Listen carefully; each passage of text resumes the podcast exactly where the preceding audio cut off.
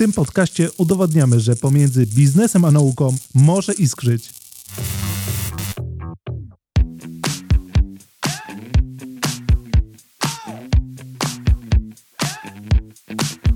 Kiedyś kierunek migracyjny był jeden zachód. Od jakiegoś czasu ta sytuacja się zmieniła. W 2020 roku o 176 tysięcy spadła liczba Polaków przebywających czasowo za granicą. Ten trend dotyczy również nauki. Dzisiaj porozmawiamy z polskim naukowcem, który wyjechał z Polski w latach 90. i wrócił do Wrocławia. Dzisiaj pracuje w Łukasiewicz Port.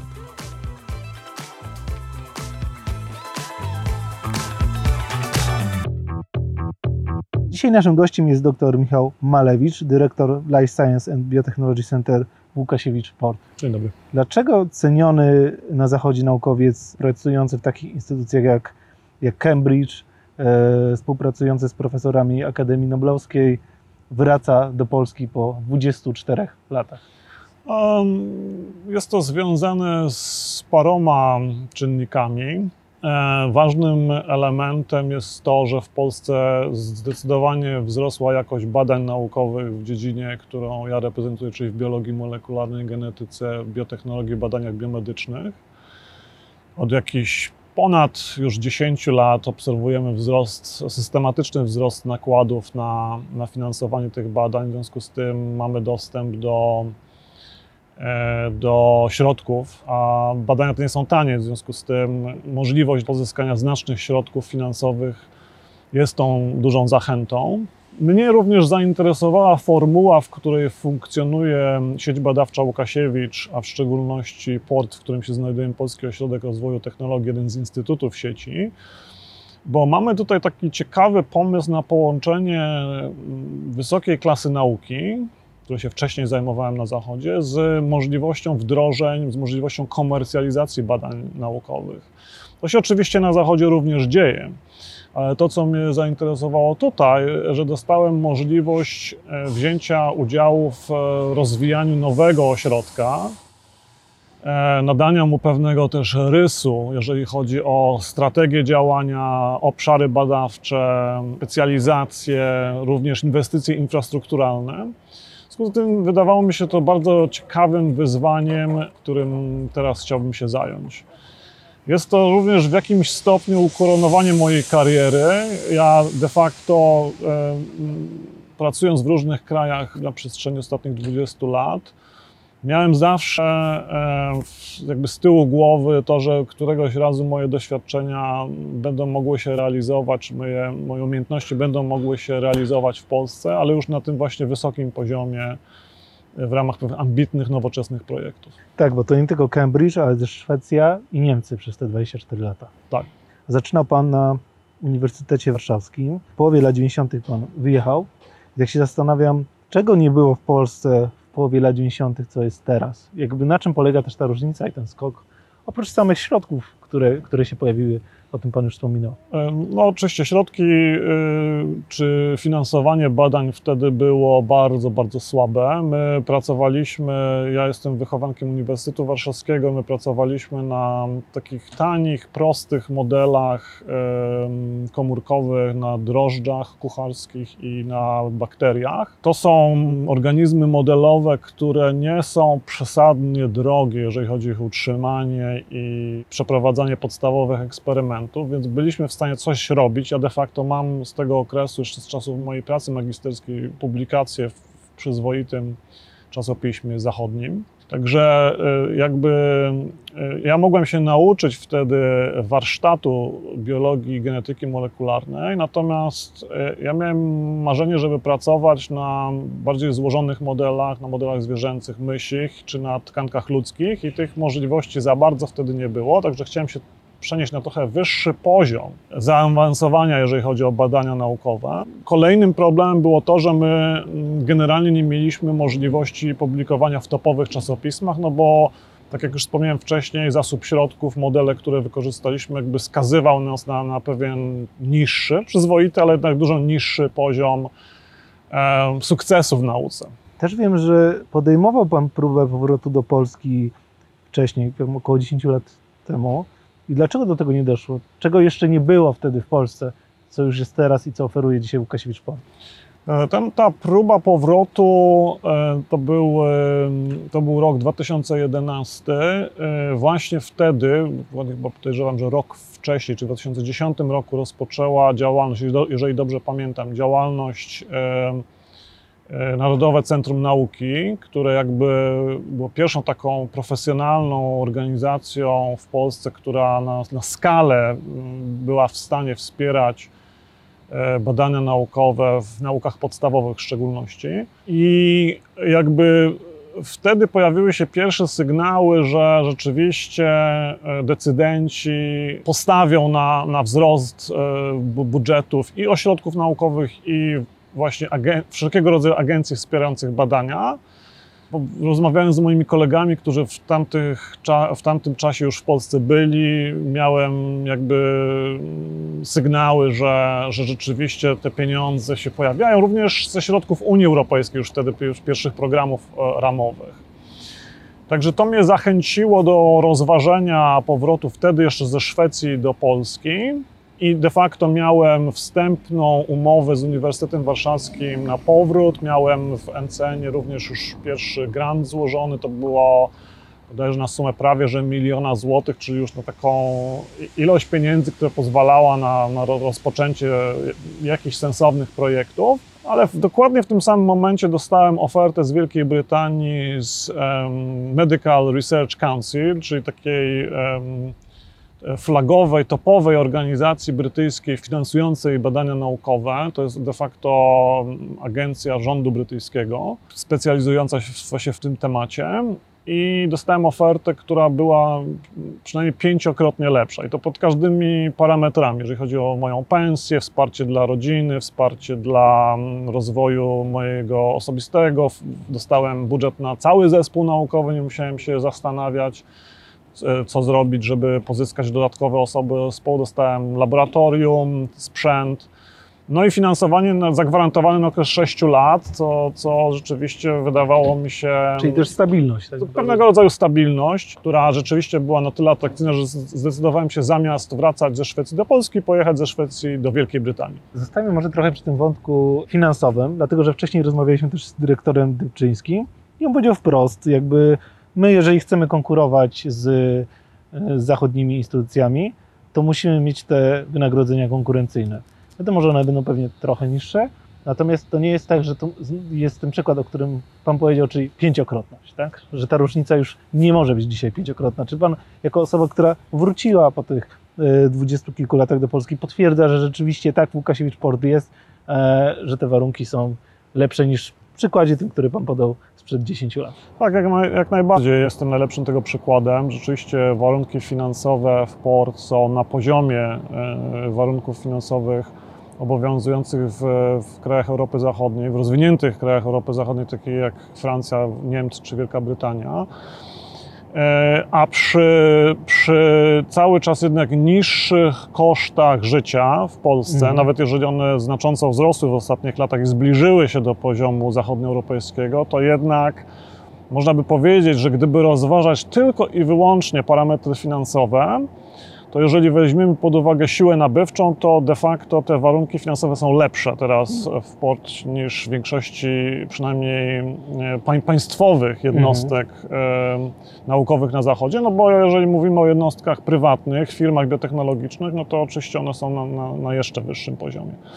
Także jeżeli chodzi o samą, o samą kwestię wynagrodzenia, no to tutaj w zasadzie nie mamy się czego wstydzić. Dodatkowo w porcie funkcjonuje bardzo przejrzysty, dobry system promowania sukcesu w zdobywaniu środków finansowych dla port e, i jest to realizowane w ten sposób, że od każdej sumy przyniesionych środków, czy to poprzez e, zdobycie grantów e, polskich, NCN-owskich, NCBI-owskich, E, czy g- grantów z programów Unii Europejskiej. My w, ostatnio udało nam się pozyskać do port e, prestiżowy grant e, w ramach e, programu Horyzont Europa na ponad e, milion euro. To jest e, ten konkurs, gdzie mieliście czwarte miejsce na 400. Dokładnie to, Mhm. to jest, to jest to za- zapewne Andrzej e, Dybczyński, dyrektor port już wspomniał. I również od tego typu środków jesteśmy w stanie uzyskiwać premie e,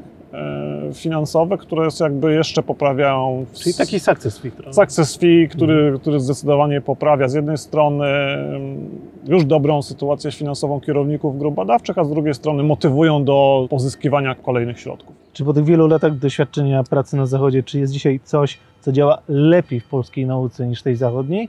I w drugą stronę, jakie są jeszcze obszary, przy których my musimy tu w Polsce popracować? Jeżeli chodzi o, o pierwszą część pytania, czy coś funkcjonuje lepiej, to mm, zbliżamy się do, do tego benchmarku. Na pewno poziom e, finansowania grup, tych grup, które w Polsce mają sukces w pozyskiwaniu środków, bo mamy de facto w Polsce takie rozwarstwienie środowiska naukowego na tych, którzy mają sukces, na tych, którzy mają trochę mniejszy sukces i jest dosyć duża ilość grup, która może ma mniejszy sukces niż by chciała. Często jest to związane z tym, że my dzielimy sobie grupy naukowe, szczególnie te, które funkcjonują w ramach uniwersytetów na dydaktyczne i te, które mają charakter bardziej naukowy. Grupy, które głównie y, podejmują się kształcenia studentów, często na tym się bardziej skupiają, chociaż oczywiście osoby, które rozwijają swoją karierę naukową, pozyskują środki na badania, też często biorą udział w dydaktyce w jakimś stopniu ale jeżeli sobie spojrzymy na te zespoły w Polsce, które mają największy sukces, to, to te zespoły prawdopodobnie e, funkcjonują dużo powyżej średniego poziomu europejskiego, jeżeli chodzi o ich, ich samą ilość środków. Mhm.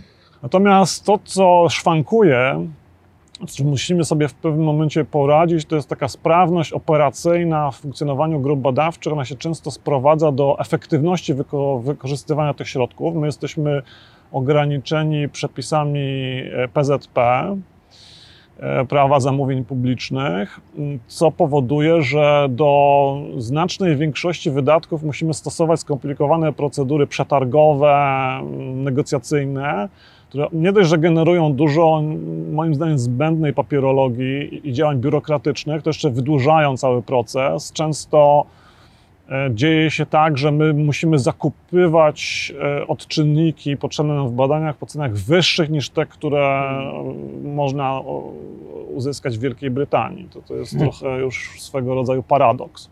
Także sprawność w, operacyjna w wydawaniu środków nie jest na takim poziomie, na którym bym sobie to życzył.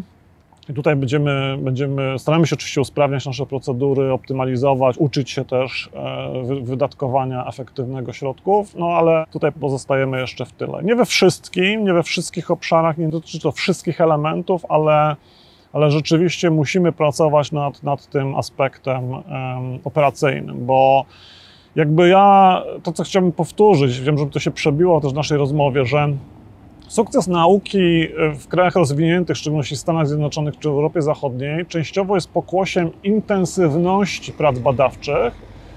To się ro, można rozumieć jako ilość y, y, zrobionych eksperymentów w jednostce czasu. Im więcej się tych mhm. eksperymentów zrobi, tym de facto. Czyli trzeba trochę próbować, tak naprawdę. Trzeba próbować, żeby mieć pełną skalę działania. Hmm.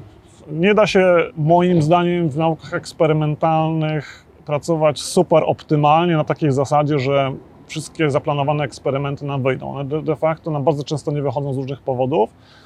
I w związku z tym. Ale to też jest jakaś informacja dla naukowca, tak naprawdę. To, to, jest, to, jest, to jest jakby też warsztat. Jakby mhm. Ten warsztat nawet bardzo dobrych grup badawczych, które mają duże sukcesy i, dużą, i, i dużo publikują, w, w tle często nie widać tego ogromnego wysiłku, masy eksperymentów, które się wykonuje. Żeby wykonywać masę eksperymentów, one konsumu, konsumują niesamowite ilości odczynników, czasu oczywiście i jakby wysiłku zespołu, pracy rąk ludzkich.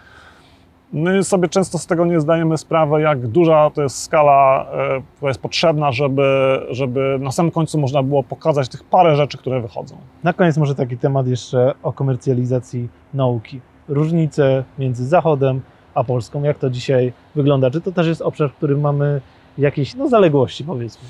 Na pewno mamy. Yy, można to analizować i diagnozować na różnych poziomach. Najlepiej chyba widać to, jeżeli patrzy się na przykład na biotechnologię, na ilość firm biotechnologicznych, które w Polsce działają, jakie one mają przychody, jaki jest e, zasięg działania ich produktów to cały czas, ten przemysł u nas cały czas jest we wczesnej fazie rozwoju. Tych firm e, nie ma zbyt wiele i Czyli nie są one zbyt duże. otoczenia biznesowego tak naprawdę, nie samej tylko nauk. Zdecydowanie, znaczy funkcjonuje, innowacje funkcjonują zawsze w ramach pewnego sprzężenia zwrotnego. One oczywiście zawsze się rozpoczynają gdzieś badaniami fundamentalnymi, odkrywaniem mechanizmów, jakich, mechanizmów funkcjonujących w przyrodzie, czy, czy w fizyce, czy w chemii, czy w biologii.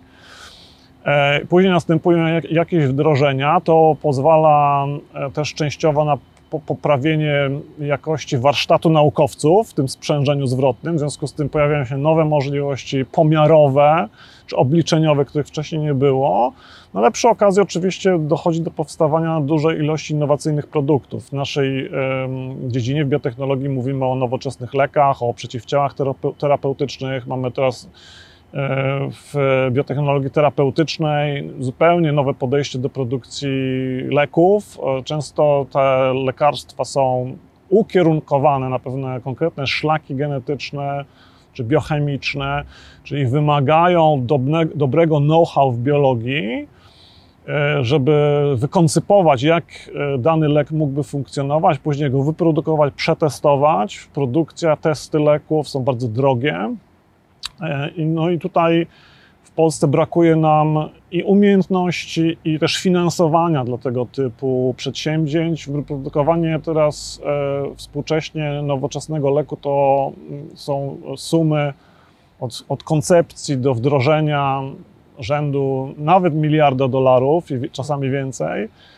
No i też czasu rzędu nawet 10 i więcej lat. E, My często ekscytujemy się projektami, które mają dużo krótszy horyzont czasowy, w związku z tym skazujemy się też na, na nie, niemożliwość przeprowadzenia tego całego procesu. No po prostu ze względu na charakter nauk biologicznych niego nie ma za bardzo jak przyspieszyć. Tutaj pewne rzeczy muszą, muszą po prostu tyle trwać. Bo jedna faza badań klinicznych leku na, na ludziach, a tych faz potrzebnych jest przynajmniej trzy w takim, takim podstawowym e, paradygmacie no to, to, to, to może być 2-3 lata.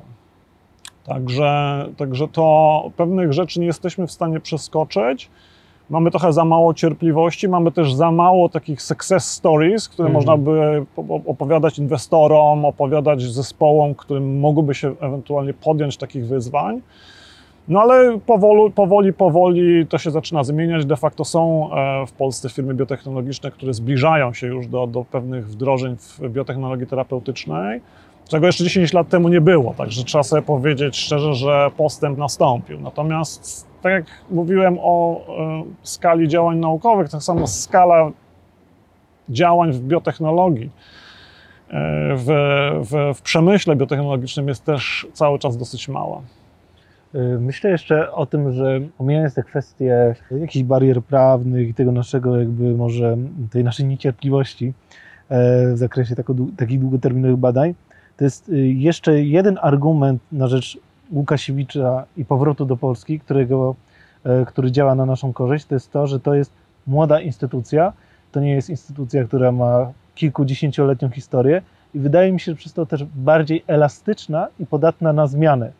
E, Czy to jest też taki argument, który był dla Ciebie ważny przy powrocie, czyli trochę będę częścią historii, tak naprawdę, która się tworzy? Tak, znaczy to, to jest to, o czym mówiłem na samym początku, to wyzwanie. Mnie bardzo zawsze interesowało oprócz samej nauki tworzenie zespołów naukowych. Mnie bardzo już osobiście interesuje ta cała dy- dynamika e, współpracy w ramach mniejszego, większego zespołu, motywowanie ludzi, pokazanie im pewnych możliwości, które się tworzą poprzez wspólne działanie. E, No a tutaj w port, a w szczególności w sieci badawczej Łukasiewicz mamy teraz możliwość funkcjonowania na jeszcze większym poziomie, na jeszcze większą skalę i tutaj cieszy mnie to, że tworzymy nową organizację. Tak jak bym powiedział, tutaj przez to, że jest to organizacja młoda, ona ma pewną plastyczność, ma pewną, mm, jest pewna przestrzeń do kreowania e, sposobu naszego działania i to jest też dla mnie bardzo atrakcyjnym wyzwaniem. Bardzo dziękuję za rozmowę.